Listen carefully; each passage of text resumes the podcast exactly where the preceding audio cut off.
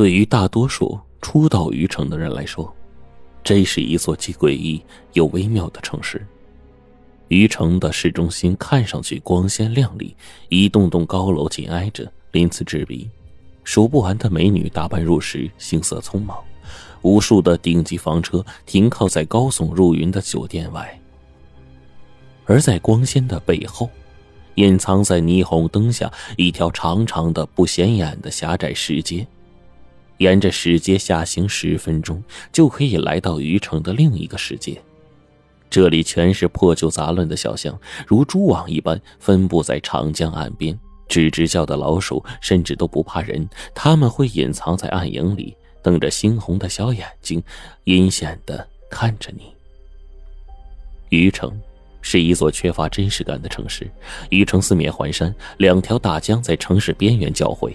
夏季，炎热的空气被山脉阻隔，整个城市变成了一个巨大的蒸笼。住在这个城市里的人，随便动一动都会像洗过桑拿一样，浑身湿哒哒的。秋季，城市会笼罩在白茫茫的浓雾之中，几乎伸手不见五指。公共汽车只能像蚯蚓一样缓慢的在城区中穿行，随时担心会不会和前面的一辆车发生追尾事故。冬季，江水令原本寒冷的空气。变得潮湿不堪，湿润的寒冷更是让人觉得痛苦。唯一可以让虞城人感到舒服的季节是春季，每逢春分时，虞城人都会在江边举行盛大的烟花庆祝，迎接令人期待的春天。林云涛就是在春分的前两天来到虞城的，沿着市中心边缘的那条狭窄石阶，林云涛提着皮箱缓缓的下行。穿越依山建造的吊脚楼，避开了露天晒在竹竿上的各色的内衣裤，他站在了江边的一条小巷之外。小巷长约三十米，像一个八字，一头的出口宽，另一头出口窄，窄的一面仅供两个人并肩行走。出去三十米就是江滩，据说两天后的烟花庆典就会在这片江滩举行。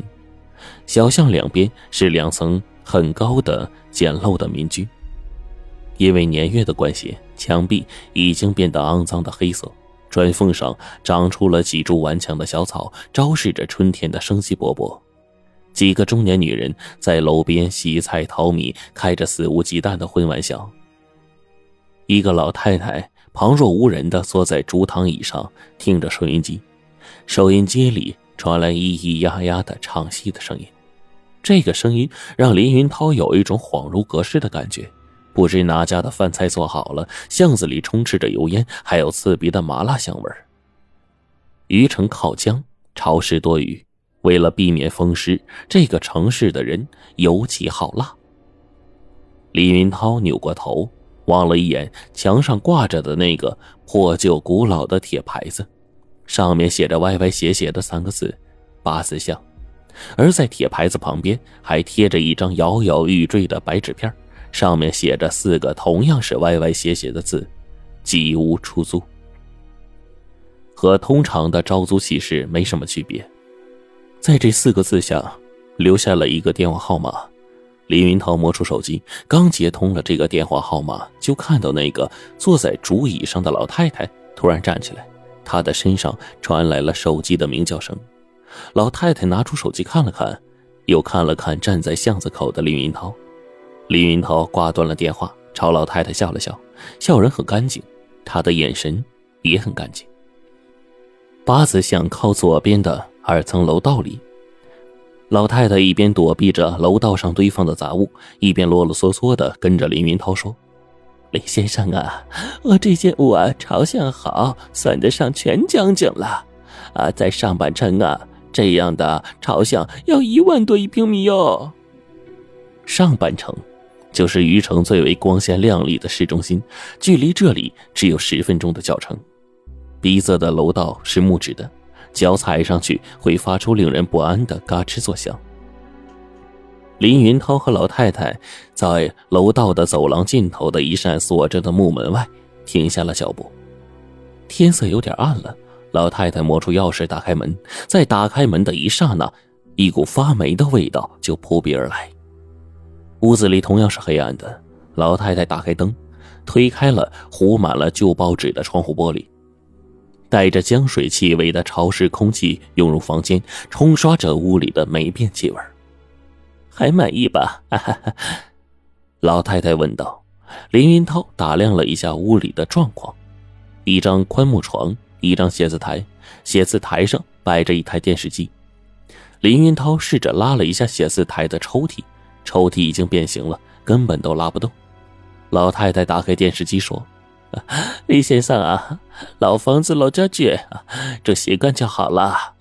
这种房子呀，会越来住越舒服。”电视里正在播着新闻，一个打扮端庄的女播音员用平缓麻木的语速播报着今天市郊发生的一起爆炸案：郊区的一个烟花仓库发生了爆炸。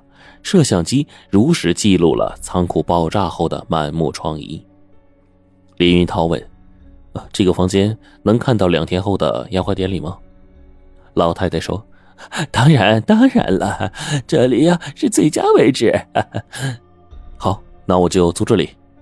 林云涛一边说，一边打开皮箱，取出了一台相机、一个笔记本。在这个时候，他突然想起，还没问租金是多少呢。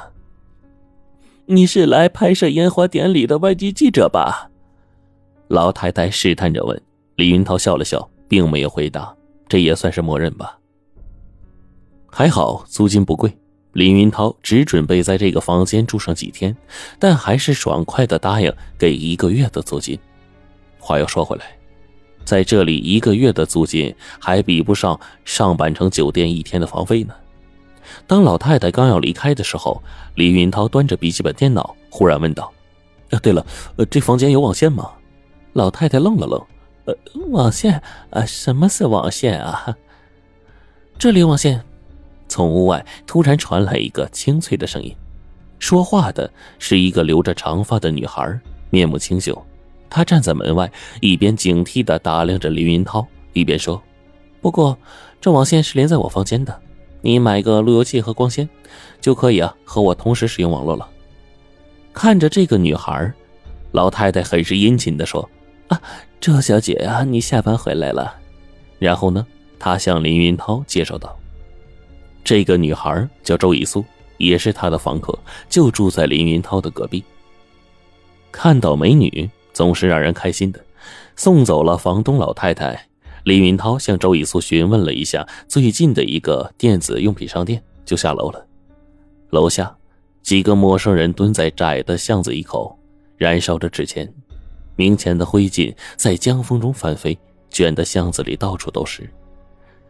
李云涛低着头，避开了空中的明钱灰烬，大步钻出了巷口。